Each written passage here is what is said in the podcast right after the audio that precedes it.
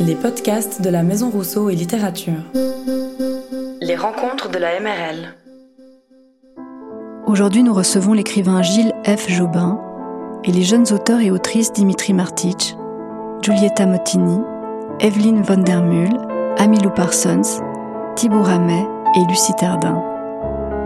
Ils lisent leurs textes inspirés par la formule NPAI, inconnue à cette adresse.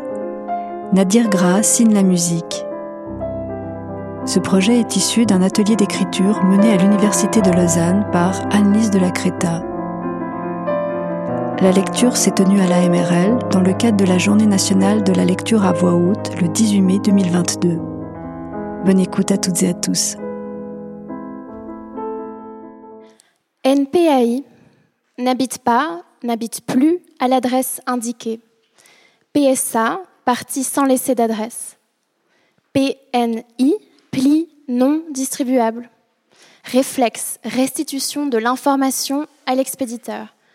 Destinataire inconnu à l'adresse. On a tous reçu, un jour ou l'autre, une carte postale, une lettre ou un colis que la poste n'a pas pu distribuer à son destinataire. Le courrier électronique a aussi ses codes d'erreur. Dead letter mail, mailbox unavailable, bad email address. Loin d'être banale, cette situation incongrue est source d'inspiration fictionnelle et matière à poétisation.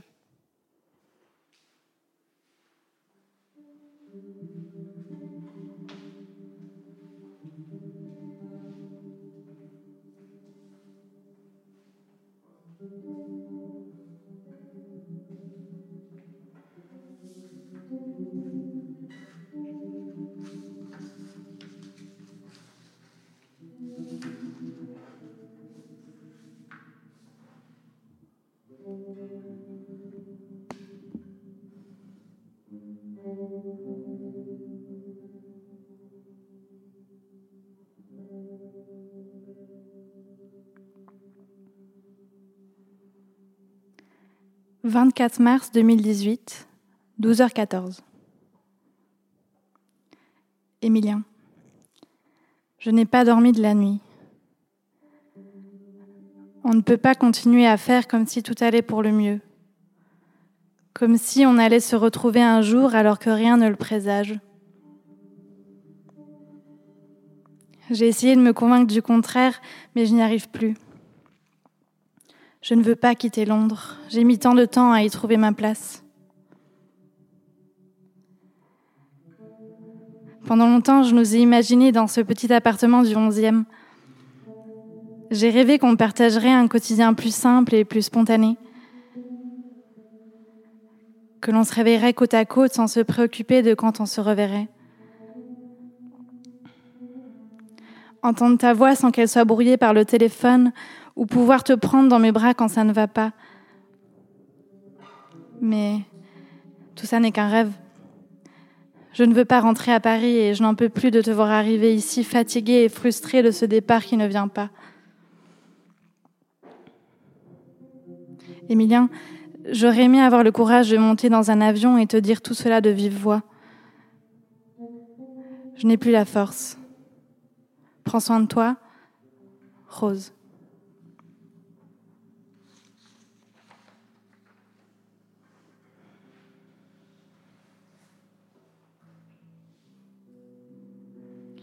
Émilien sort une valise du dessous de son lit. De son armoire, il prend deux caleçons, deux paires de chaussettes, deux t-shirts, un pull et un jean, les met dans sa valise. Il ajoute une chemise. Il se dirige vers la salle de bain, ouvre le petit miroir au-dessus du lavabo, en sort une trousse de toilette déjà presque constituée, y place son nouveau parfum. Un petit flacon noir qu'il a reçu pour son anniversaire. Il hésite pour la paire de chaussures. Basket ou chaussures en cuir? Décide finalement de prendre les deux. Ne pas se fier à la météo annoncée, c'est ce qu'il a retenu de son dernier voyage à Londres. Il s'était laissé guider par les grands soleils affichés sur son application. Résultat, il avait été surpris par une tempête et avait fini son séjour cloué au lit.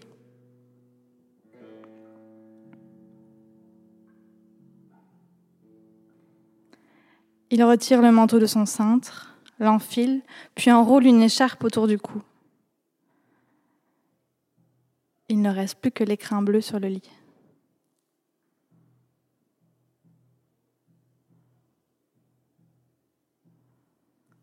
« 24 mars 2018, 12h15.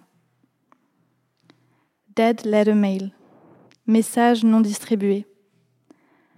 Un problème est survenu lors de la distribution de votre message à emilienjacquet.gmail.fr.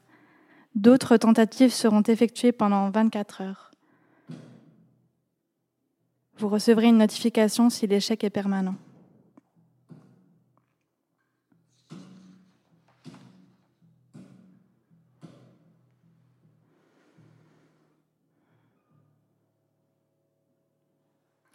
Le vol a deux heures de retard.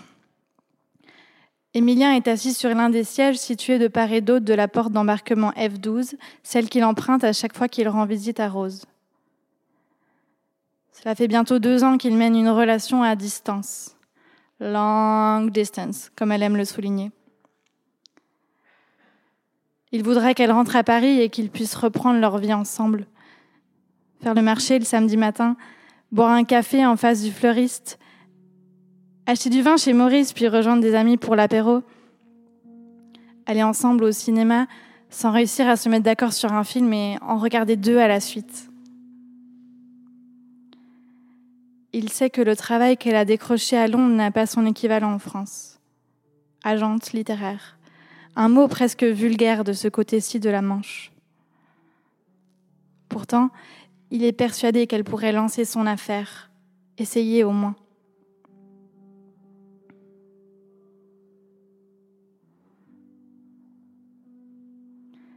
Il avait rencontré Rose un soir de pluie. Il buvait un verre dans un bar. Elle avait passé la soirée à l'extérieur, debout sous le store, à attendre quelqu'un qui n'était jamais venu. Il l'avait observée de loin, l'avait trouvée belle, déterminée, il s'était dit, têtue peut-être. En sortant, il lui avait laissé son numéro sur un bout de papier. Un mois plus tard, alors qu'il ne l'espérait plus, il avait reçu un appel de sa part. Elle s'apprêtait à déménager à Londres. Peut-être qu'il aurait du temps avant son départ? Il avait fait mine de réfléchir, lui avait finalement donné rendez-vous à quelques pas de chez lui. Par chance, le départ de Rose avait été différé. Un quoi qu'à l'agence leur avait laissé deux mois de trêve avant que les kilomètres s'installent entre eux. Dès le premier jour, Émilien n'avait cessé de répéter à qui voulait l'entendre que Rose était la femme de sa vie. Il en était persuadé de tout son être, de tout son corps, de toute son âme, même si ça semblait excessif ou démodé.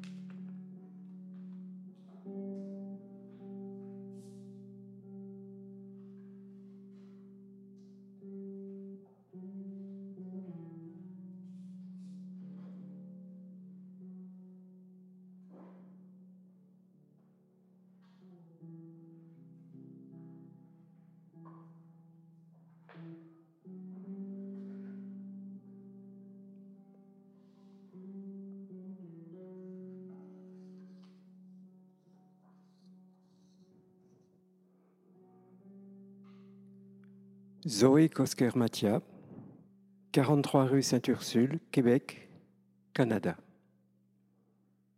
Chère Zoé, nous ne nous sommes plus rencontrés depuis la fin du lycée. Tu te souviens, je pense, du garçon un peu timide qui ne parlait pas tellement durant ces trois ans. Toi, tu es parti pour ta formation musicale. Moi, je me suis lancé dans le droit j'ai assez vite changé d'orientation. Je me suis tourné vers les sciences de la nature. Je travaille à présent sur un projet de revitalisation des paysages dans la région. Nous, les humains, vivons dans ces paysages. Nous savons avec soin et minutie les décrire, les transformer parfois à bon escient, les préserver. Nous savons également les déformer pour des profits injustes, inacceptables. Nous savons les détruire et ça pour longtemps. Ces paysages, c'est aussi nous, chaque être vivant dans le paysage de l'autre. Si je t'écris, c'est que ma passion pour la musique n'a guère changé. J'écoutais déjà beaucoup de musique contemporaine. Ça effrayait les autres qui n'y entendaient que dissonance ou du vacarme à la limite de l'audible. Toi, ça t'intriguait, ces jeunes compositrices et compositeurs qui, avec aplomb, osaient de nouvelles voies de création. Il y a peu, j'ai acheté un CD de sept œuvres d'un jeune compositeur, Christophe Bertrand. Le connais-tu? Il s'est suicidé en 2010. Il avait 29 ans. On le disait mélancolique. Ça n'apparaît pas de façon si évidente dans ce que j'ai entendu. Une musique dans l'urgence tourbillonnante, dans une bourrasque vertigineuse de sons et d'émotions intenses, irrépressibles, mais en passe de s'essouffler comme s'il n'avait, lui, plus le temps de vivre, plus assez de temps pour écrire tout ce qu'il avait à écrire. Une dynamique si impérieuse emporte tout même dans les passages comportant plus d'intériorité, plus d'apaisement, avant de s'emballer à nouveau. Je cherche des infos sur son parcours de musicien. Sur la toile, il existe des sites, d'anciens articles de journaux et d'autres documents. Comment écrit-on une telle musique?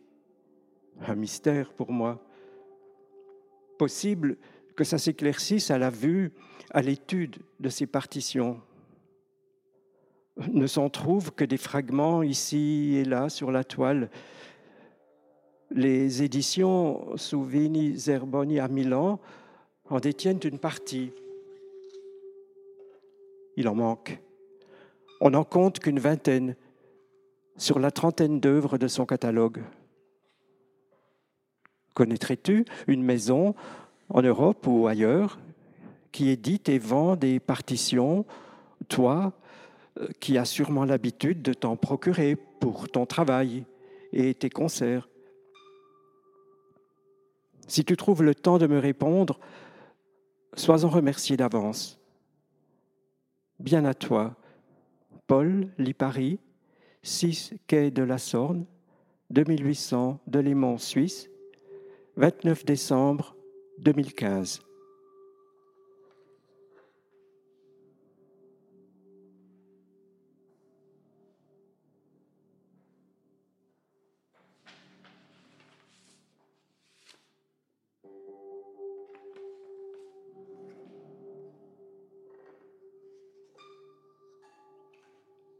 Paul Lipari, 6 quai de la Sorne, 2800 de Léman, Switzerland. Cher Paul, une surprise ta lettre. On vit de drôles d'existence, où que l'on soit, toi et tes paysages, au dehors et au dedans. Moi, mes tournées avec un orchestre québécois. Parfois en soliste, ça bouge sans arrêt. Les gens, les salles, les collègues. Pas si simple à vivre, mais ça me plaît. Rien de prévu en Europe pour l'instant. C'est rare qu'on y vienne. Question finance. Un ou deux CD en projet, ça prend du temps. des vidéos. Tu peux en visionner sur le site de l'orchestre Saint-Ursule. Oh, ça m'a fait sourire quand ils m'ont engagé. Je ne connais pas Christophe Bertrand. On joue aussi de la musique contemporaine dans notre orchestre. Tu vois, ça change pour moi. Surtout de la musique écrite ici, au Canada. Vivier, Slavnitz, c'est une femme. Young, Andreev, ça te dit quelque chose? On les joue dans ton vieux monde? Les partitions, tu pourrais t'adresser à la dernière maison de partition qui existe encore à New York. C'est là que je commande le plus souvent, comme la plupart des musiciens d'ici. Heidi Rogers possède un stock fabuleux, impressionnant. C'est une connaisseuse haut de gamme. Frank Music Company, New York, USA. Fais-moi connaître la suite de tes recherches. Je regarde de mon côté. Je proposerai de mettre Christophe Bertrand au programme de l'orchestre prochainement. Au plaisir de te lire. Meilleur message. Zoé Kosker-Mathia, 25 janvier 2016.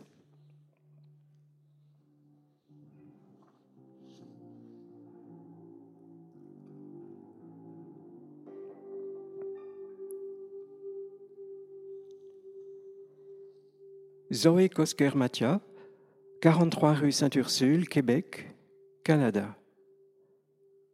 Chère Zoé, grosse déception.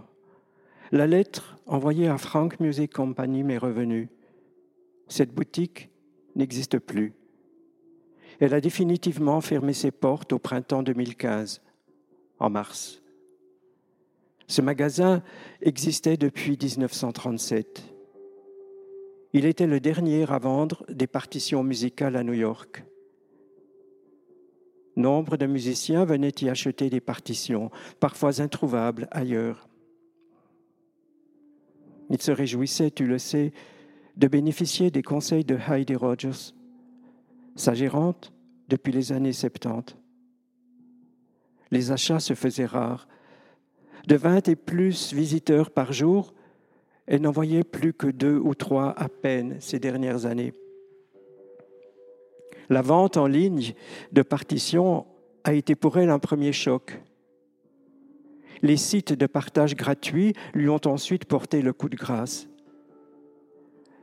Adieu les belles impressions, adieu les discussions sagaces entre elle et les musiciens, les artistes, les mélomanes.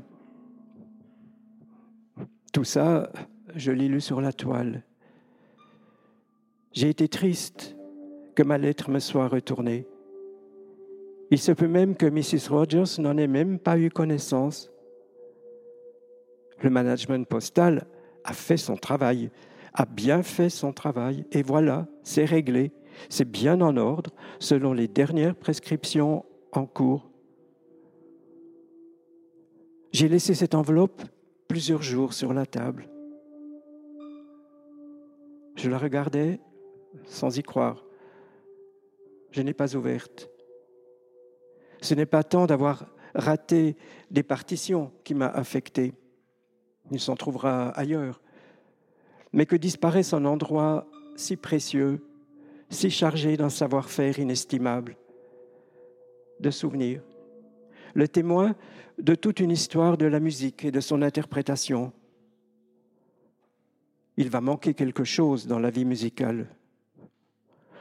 Dans la vie, tout simplement.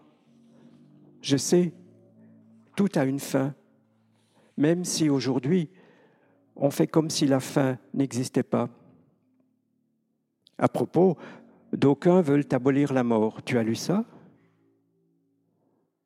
Je n'arrivais pas à t'écrire tout de suite. Les mots n'étaient jamais les bons pour traduire ce que je ressentais. Plusieurs fois, j'ai déchiré un début de lettre.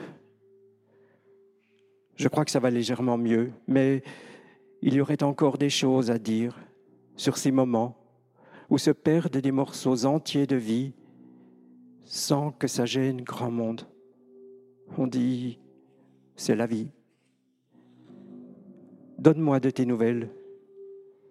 Le meilleur pour toi, amicalement, Paul, 20 mars 2016.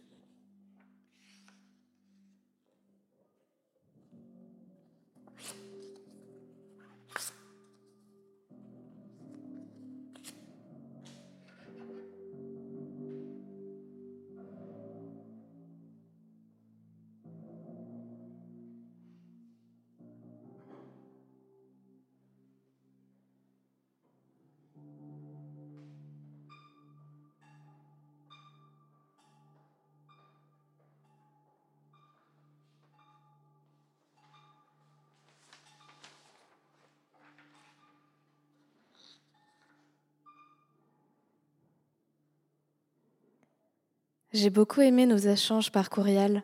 C'était vraiment beau et je n'avais jamais vécu quelque chose comme ça.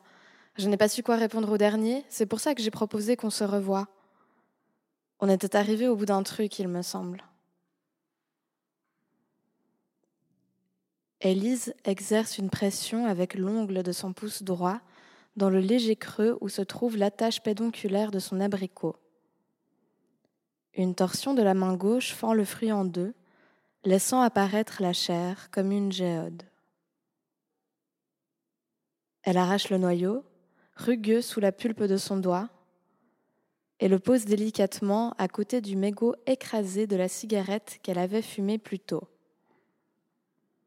Enfin, elle croise le regard d'Anna, bleu et perçant, peu importe son intention. Anna est assise en tailleur, ses coudes sur ses genoux, articulation contre articulation, et elle tient une tasse remplie de sirop de sureau. C'est elle qui a amené ce pique-nique, comme c'est elle qui a entraîné Élise en terrain inconnu, dans ce jardin qui ressemble à la campagne. Oui, t'as raison, c'est la fin d'un cycle. Sur ces mots, Élise mord dans une moitié un peu dure d'abricot. Anna sourit. Ses yeux se perdent au-dessus des cheveux d'Élise et elle sort son téléphone. Attends deux minutes, je suis désolée, je dois absolument poster quelque chose pour le travail. Élise hausse les épaules, Anna décroise les jambes, son dos se courbe sur son écran. Elle explique. C'est juste que ce soir, mon entretien passe à la radio il faut que je fasse un peu de pub. Elise se lève, ses genoux craquent, et elle sort de l'ombre de l'arbre sous lequel elles sont assises. Ses cheveux deviennent chauds parce qu'ils sont foncés et le soleil l'étouffe. C'est une après-midi de juillet, moite. Elle s'approche d'une plate-bande et observe les plantes. Accroupie, elle caresse du doigt une feuille un peu fanée à son extrémité. Plus loin, un carré d'herbe jaunie implacablement. Ce sont peut-être les brins asséchés qui stridulent. Elle lèche sur ses lèvres le sucre de l'abricot et regarde en arrière. Anna s'agace. Purée, ça marche pas, merde. Mon téléphone s'est éteint. Elle le remet dans sa poche, sourit à Élise, qui sait déjà que bientôt elle sera raccompagnée à la gare avec bienveillance pour qu'Anna puisse retourner à ses occupations. Anna qui lui a dit qu'elles allaient se revoir, encore une fois, peut-être chez elle, dans son nouvel appartement. Élise a compris qu'Anna fait sincèrement des propositions spontanées, mais qu'elles sont théoriques. Ses paroles ne seront pas retenues contre elle. Elle se lève, passe par un autre chemin pour sortir du parc, un sentier tapissé de copeaux dont les virages attirent les coureurs et leurs genoux fragiles. Elle marche, côte à côte. Anna avec son pas décontracté de gymnaste au repos, Elise déstabilisée par la conscience qu'elle a de ses propres mouvements. Comment avance-t-elle quand elle n'y pense pas? Elle sait aussi qu'elle n'a rien exprimé.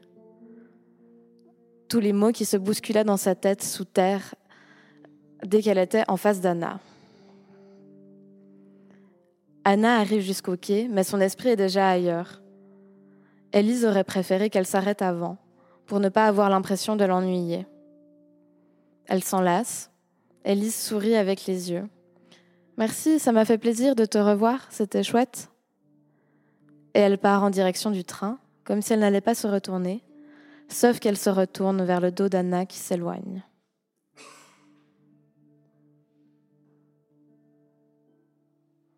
Assise dans le sens de la marche, Elise regarde ses mains. À la fenêtre, le lac scintille. La climatisation refroidit ses pieds. Pendant les 40 minutes que dure le trajet, elle tombe sur son reflet et sa bouche se tord. Ça ne s'est pas déroulé comme elle l'aurait voulu. Sur son téléphone, elle tape le nom d'Anna dans la barre de recherche de sa boîte mail. Trois échanges apparaissent, dont un, le plus récent, composé de 15 messages, regroupés sous l'objet tarte à la courge. La demande d'envoi d'une recette, prétexte à la discussion, avait fourni le titre d'une conversation s'étendant sur six mois. Son pouce se plie et se déplie. Elle n'appuie pas et verrouille l'écran elle décide.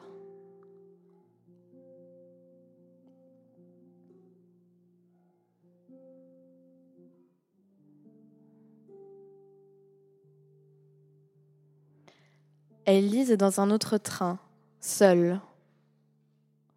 Départ tout le matin pour rejoindre un ami à Paris et de là prendre quelques jours de repos et de travail dans la maison de l'oncle, en Bretagne. Le siège du TGV Lyria lui gratte les cuisses. Le tissu est rêche. Un fauteuil en moquette. Le soleil se lève. Une odeur de petit déjeuner flotte dans le compartiment parmi les yeux gonflés de sommeil. La ligne passe par la ville d'Anna sans s'arrêter. Bloquée par une définition dans sa grille de mots fléchés, qui manque de cachet, en quatre lettres ce n'est ni kitsch ni meuble, elle finit par refermer le magazine. La tablette inclinable accrochée au siège déplié, Ellie sort son ordinateur de son sac de voyage, non sans mal. Elle ouvre un document Word, modifié pour la dernière fois deux mois plus tôt. En relisant les premiers vers, elle fronce les sourcils avec un mouvement de recul. Elle ferme la page, va sur sa boîte mail et tape rapidement un nouveau message. Ce que je préférais avec notre lien, c'était de prendre le temps de t'écrire, celui de te lire et de te relire et de savourer le moment entre réception et rédaction. Je n'étais pas arrivée au bout du cycle, moi. J'aurais pu continuer longtemps parce que cette façon de partager me convenait. L'index, sur la touche effacée, fait disparaître le texte.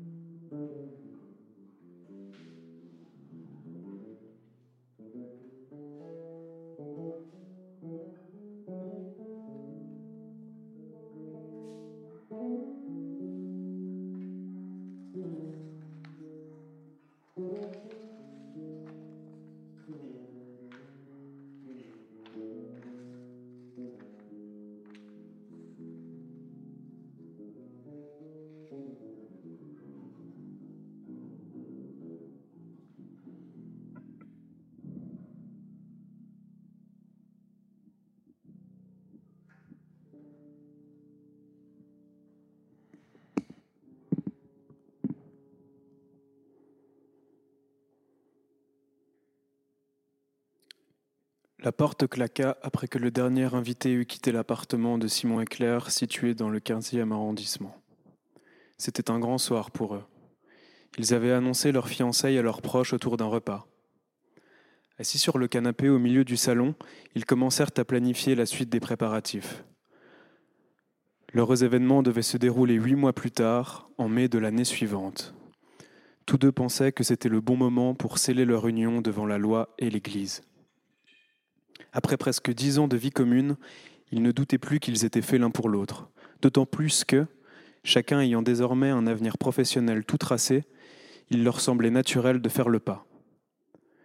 Simon allait sur ses 31 ans. Brillamment diplômé après des études à Polytechnique, il occupait un poste important au sein d'une grande entreprise spécialisée dans le nucléaire et basée à la défense. De son côté, Claire avait monté une chaîne de fleuristes. Passionnée depuis l'enfance par l'horticulture et ensuite par l'entrepreneuriat, elle avait réussi, en trois ans à peine, à ouvrir cinq boutiques Unifleur dans la capitale. La question du mariage avait très vite été abordée lors des dîners avec la famille de Claire, les Trousseau Ils étaient tous fortement attachés aux traditions bourgeoises et mettaient un point d'honneur à ce que toutes les imperfections qui auraient pu ternir l'image de leur réussite familiale soient gommées.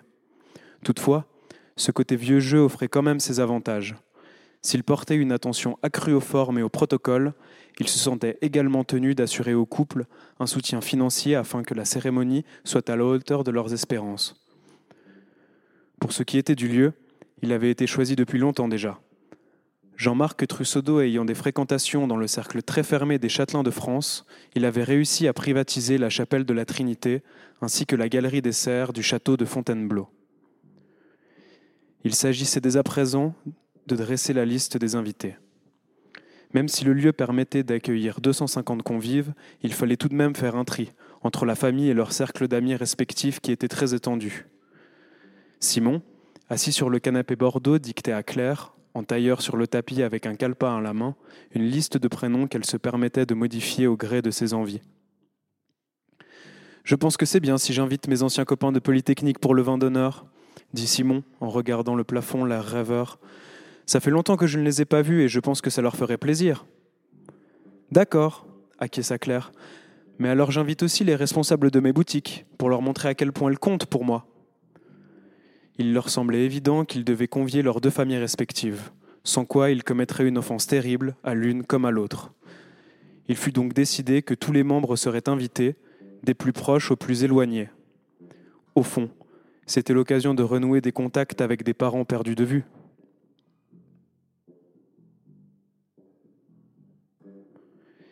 Les faire-part furent envoyés peu de temps après. En tout, 214 cartes bleu pastel avec une photo du couple et les informations sur le déroulement de la cérémonie. La question des invités désormais résolue, il fallait maintenant s'atteler au repas et à la décoration du plus beau jour de leur vie. Côté traiteur, ils décidèrent de refaire confiance à celui qui avait officié lors du mariage de la sœur aînée de Claire deux ans plus tôt. Évidemment, il changerait le menu. Il s'agissait d'un grand chef parisien qui avait son restaurant sur les Champs-Élysées et qui avait acquis son savoir-faire aux côtés de Paul Bocuse.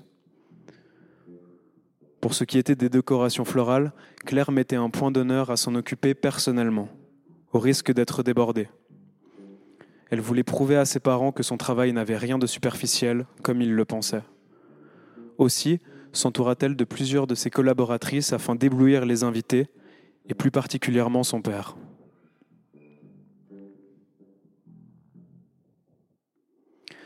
Le mois de novembre faisait frissonner Simon qui rentrait d'une réunion très importante avec des collaborateurs chinois.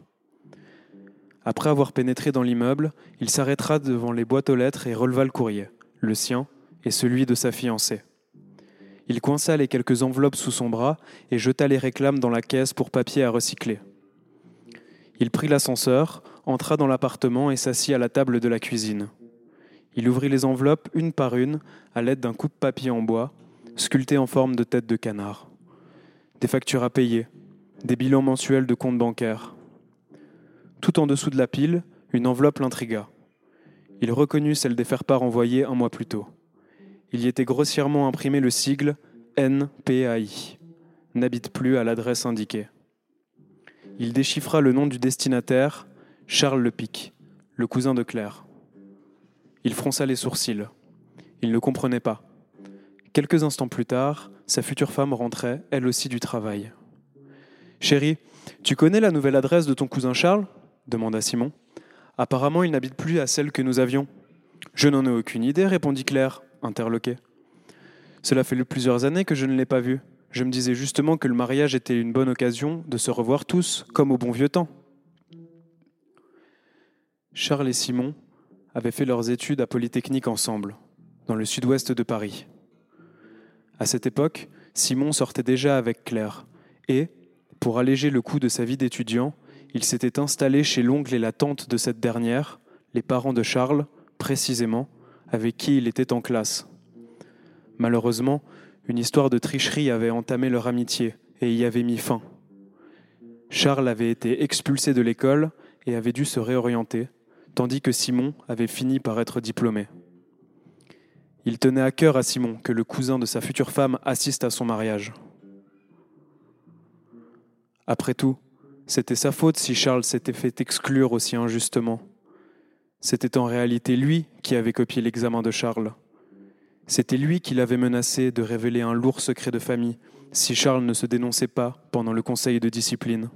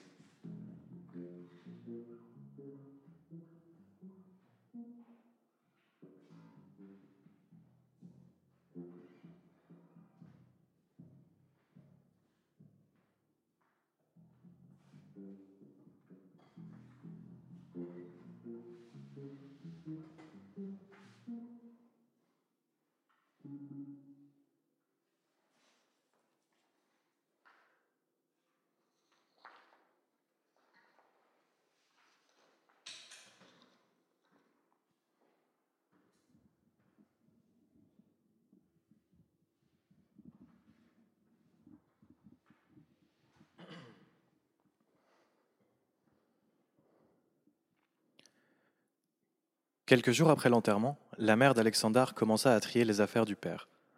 Elle n'avait pas voulu le faire plus tôt, de peur de provoquer le malheur qui était quand même arrivé. Pourtant, depuis quelques semaines, elle faisait en sorte d'être toujours occupée. Ça m'empêche de penser. Elle noyait son chagrin dans la sueur d'une activité presque délirante qui avait rendu l'appartement plus propre que jamais. Le frigo était plein, tout le linge sentait la lavande, et même les chaussettes avaient été repassées. Là, les genoux contre le parquet, elle passait frénétiquement en revue le contenu des tiroirs de la chambre des parents.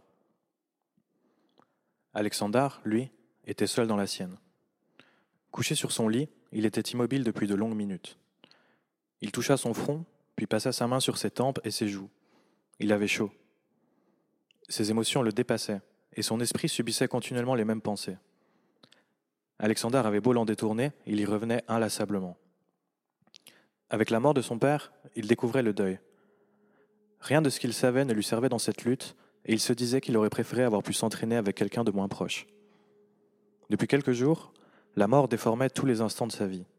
Les conversations lui faisaient l'effet d'un bruit, trop infime pour couvrir le cri qu'il habitait. Chaque coin de rue lui rappelait la mort de celui qu'il ne verrait pas y surgir, et s'ouvrait sur un vide rempli de l'absence de son père. Qui venait-il d'entendre entrer dans l'appartement? Pas lui, non? Plus jamais lui et les faits continuaient ainsi de le frapper de leur tristesse dans un enchaînement ininterrompu. Aucun espoir n'arrivait à le distraire.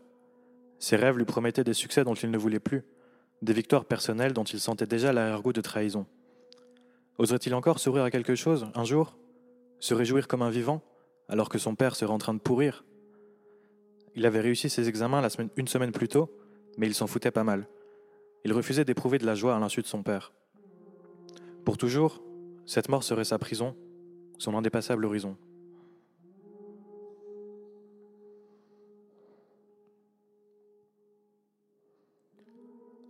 Alexandar voulut se détourner un instant de cette introspection douloureuse. Comme pour sortir de lui-même, il partit rejoindre sa mère dans la chambre des parents. Il posa sa main sur son épaule, lui sourit et alla s'asseoir sur le lit.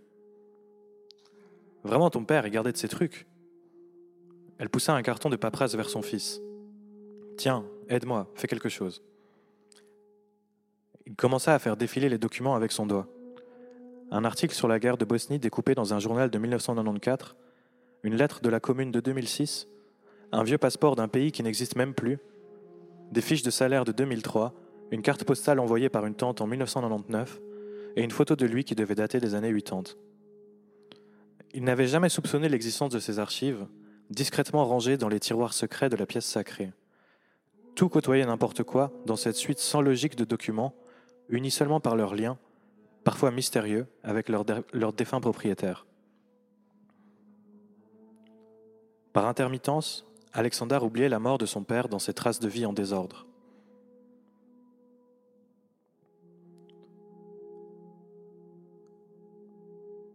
En faisant basculer un prospectus, il découvrit une enveloppe sur laquelle il reconnut l'écriture liée, disproportionnée et penchée de son enfance. Mr. Steven Gerrard, Anfield Stadium, Liverpool L40TH, England. Putain, il l'avait oublié celle-là. Mais qu'est-ce qu'elle foutait là? Comment tu parles? lui dit sa mère sans le regarder. À gauche de l'adresse, un autocollant rouge de la Royal Mail indiquait We were unable to deliver this item because address incomplete. Date 12-9-2005. Quoi? Même si cette histoire avait quitté sa mémoire, il n'eut pas besoin de réfléchir longtemps pour comprendre que ce n'était pas vraiment Steven Gerrard qui lui avait répondu en 2005. Il sortit la lettre de l'enveloppe et se mit à la lire. Il l'avait écrite avant d'avoir suivi ses premiers cours d'anglais, en cherchant mot à mot sur Internet la traduction de ses idées en français. «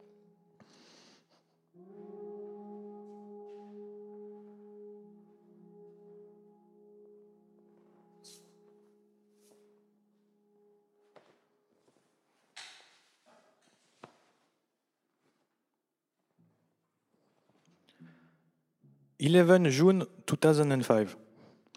Dear Steven Gerrard, My name is Alexander. I have 10 years, and I am a very big fan of you who live in Switzerland. I have very much loved to watch the final the other day with my father, and I will forget it never. I love Liverpool because the red is my color favorite. I thought it was over when it was the halftime, but when you have marked the head, you motivated everybody, and me too. The commentator was very surprised too. Bravo to you, it was a very good game. I had bet five francs with a friend Italian from school, and I have won. I watched on internet the translation of the lyrics of the song You'll Never Walk Alone, and I understood everything, except that I don't know what is it, a sweet silver song. I think that you would not won without the song, and that it's that that made you not afraid. Grace to you, now I know that everything is possible and that we must not to discourage yourself even when everything go bad. It was very pretty when you took the cup with the confetti and everything, and I hope that someday I will be happy like this because I will have win something. Thank you for the game. I love you very much, and I think often to you when I do some shots of far. It is sure that you you will never walk alone because I will be always your tallest fan. I hope that soon I will be captain of my team like you. I have asked to have number 8 like you, but the son of the coach had it already. P.S. Could you send me a jersey with your signature, please? Thanks you in advance.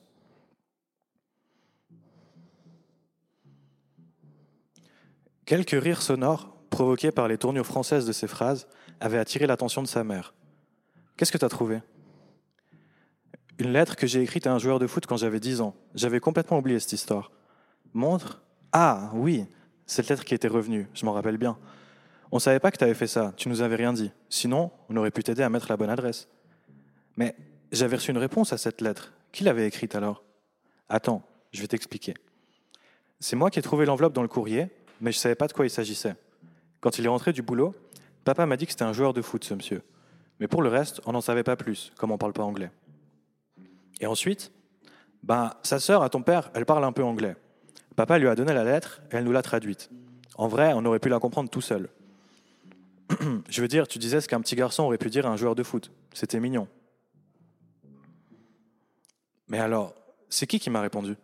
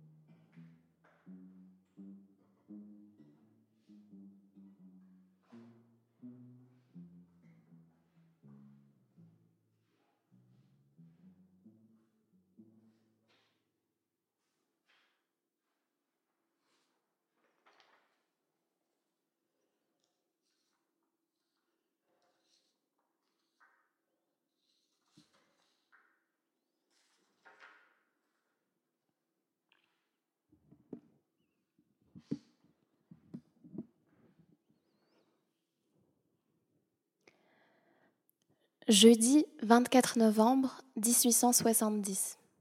68e jour du siège, bureau de la Compagnie des aéronautes au pied de la butte Montmartre. La discrétion des opérations exigeant l'obscurité la plus totale, la compagnie décide que le départ du ballon, la ville d'Orléans, aura lieu le soir même. Le brouillard annoncé semble propice on organise donc l'expédition, l'appareil et son chargement, dépêches, paquets, vivres et pigeons.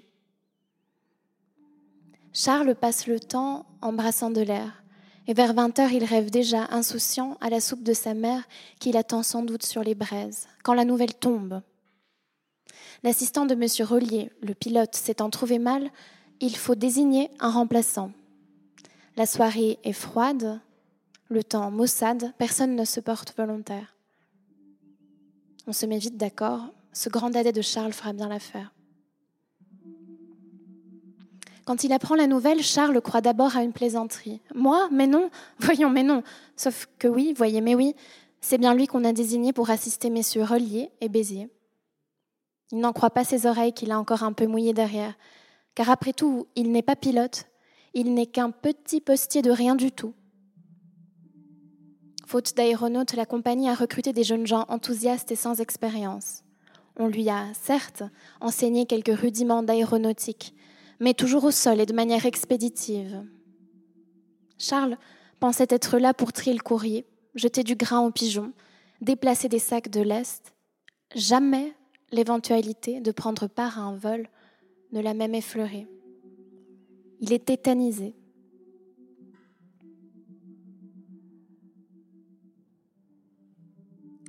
On se presse sur la place Saint-Pierre pour assister au décollage de la ville d'Orléans.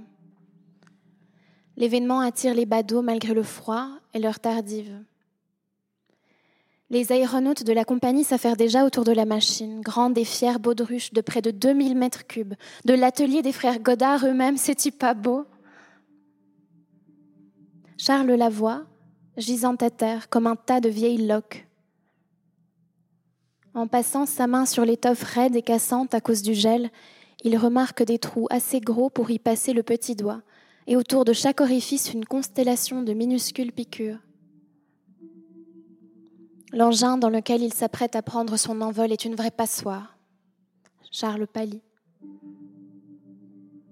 Mais des couturières viennent tout juste d'arriver.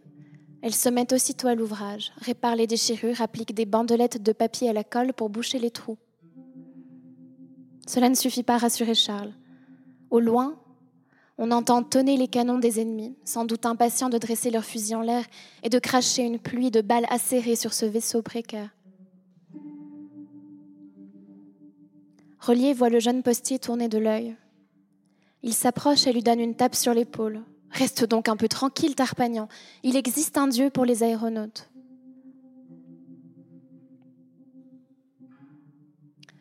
On a commencé à insuffler l'air chaud dans la baudruche. Le tas de loques se transforme en baleine. Une baleine échouée au milieu de la place Saint-Pierre. Charles la voit grossir à vue d'œil. Elle semble revenir à la vie. Une créature monstrueuse qui entraînera bientôt ses trois passagers au fond du ciel, tout là-haut, se dit Charles, et la boule dans son estomac se fait aussi lourde que du plomb. À onze heures, enfin, le ballon est gonflé, la nacelle attachée, les sacs de lest et les ballots de courrier chargés. Le commandant, M. Deschamps, tend à Charles six cages contenant chacune un pigeon. Il recommande aux jeunes postiers de prendre soin de ces oiseaux. Oui, monsieur. Quand vous amorcerez la descente, vous n'oublierez pas de leur donner de l'eau et quelques graines de blé. Certainement, monsieur. Ensuite, libérez-les tous, sauf celui-ci, avec la tête blanche. C'est un vieux singe que je ne donnerai pour rien au monde. Oui, monsieur. Portez-le donc à Tours. Très bien, monsieur. Un peu avant les douze coups de minuit, c'est déjà l'heure des adieux, des embrassades, des mouchoirs et des mains qu'on agite. Le voyage de Charles est un imprévu, il n'a personne à saluer. Alors il emboîte le pas à Relier et Béziers, la tête basse, en essayant de penser aux soldats français qui combattent et meurent à quelques rues d'ici, histoire de se consoler un peu. En vain. La gravité solennelle de la situation ne suffit pas à lui insuffler ne serait-ce qu'une once de patriotisme. Charles ne ressent que de la peur, une peur lâche qui lui fait honte, une peur molle qui lui ôte toute force de résistance, une peur absolue qui ne laisse place à rien d'autre. Et puis quelqu'un crie lâchez tout et le ballon s'envole. Lentement d'abord parce qu'il est lourd. C'est comme s'il se détachait du sol à regret. Mais en s'élevant, il accélère sa course il monte toujours plus vite, toujours plus haut, et vu d'en bas de la place Saint-Pierre, on dirait qu'il rétrécit. Il monte le ballon, il monte, il monte encore, il monte plus haut, il ne cesse de monter. Il monte sans s'arrêter, il monte jusqu'à disparaître. Une bille qui sombre dans les eaux noires du ciel. L'aéronef se dirige vers le nord-ouest. Il flotte d'abord à basse altitude, mais la menace des feux ennemis pousse Rolly à lâcher du lest pour s'élever plus haut et Paris n'est bientôt plus qu'un souvenir. Les oiseaux, jusqu'alors silencieux, se mettent à faire un boucan du diable. Fais donc taire la volaille, Tarpagnan, lui crie Relier. Et Charles recouvre les cages d'une épaisse couverture. Les roucoulements s'étouffent. Le jeune postier s'enroule dans son manteau pour résister au froid et il mâchonne avec ses dents pour faire taire le sifflement de ses pincants qui menacent d'éclater. La nuit est bien avancé quand une brume épaisse s'étale sous leurs pieds et recouvre la terre. Relié et catégorique, impossible de s'orienter. De toute façon, Charles n'ose plus guigner par-dessus la rambarde. Béziers chantonne dans la nuit et sa buée fait de la fumée grise qui se détache sur le noir un peu dilué du ciel. Il n'y a rien d'autre à faire qu'attendre, se laisser glisser sur les nuages, comme les patineurs sur le lac du bois de Boulogne l'hiver dernier. Cette nuit, Charles n'a pas rêvé car il n'a pas dormi. Le ciel glacé de bruit n'a beau être gris, il est désormais si plein de lumière qu'il éblouit. Les yeux se plissent entre les cils givrés. Le ballon a perdu de l'altitude. L'embarcation survole une mer que l'aube a rendue bien visible. Pour la première fois de sa vie, Charles voit la mer. Elle s'étend à perte de vue, sa surface rayée comme le cuir de ses bottes. Il jette un coup d'œil de l'autre côté. La terre ferme ne se laisse plus apercevoir nulle part. Aucun instrument ne fonctionne. Le vent a poussé le ballon trop loin, encore plus au nord sans doute. Les passagers de la ville d'Orléans sont perdus.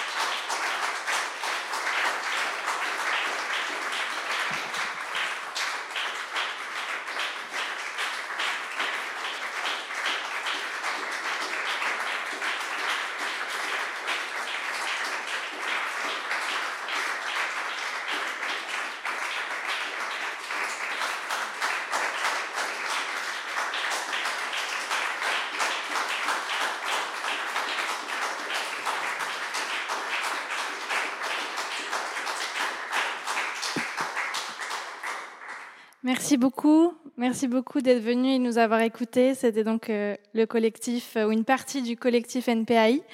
Comme ça a été dit avant, euh, on a publié ce recueil de nouvelles qui est en vente en bas. Et donc, c'était des extraits de textes de ce recueil. Il y a en tout 17 nouvelles, donc des textes encore d'autres auteurs et autrices qui ne sont pas présents aujourd'hui, mais que vous pouvez aller écouter à Lausanne tout prochainement, la semaine prochaine, le 24 mai, à la maison du quartier Sougar. Et on aura aussi des lectures prévues à l'automne. Donc, euh, si ça vous a plu, on espère que ça vous a plu, vous pouvez nous suivre sur euh, la page Instagram du collectif NPAI et on se réjouirait de vous revoir. Merci beaucoup de votre écoute.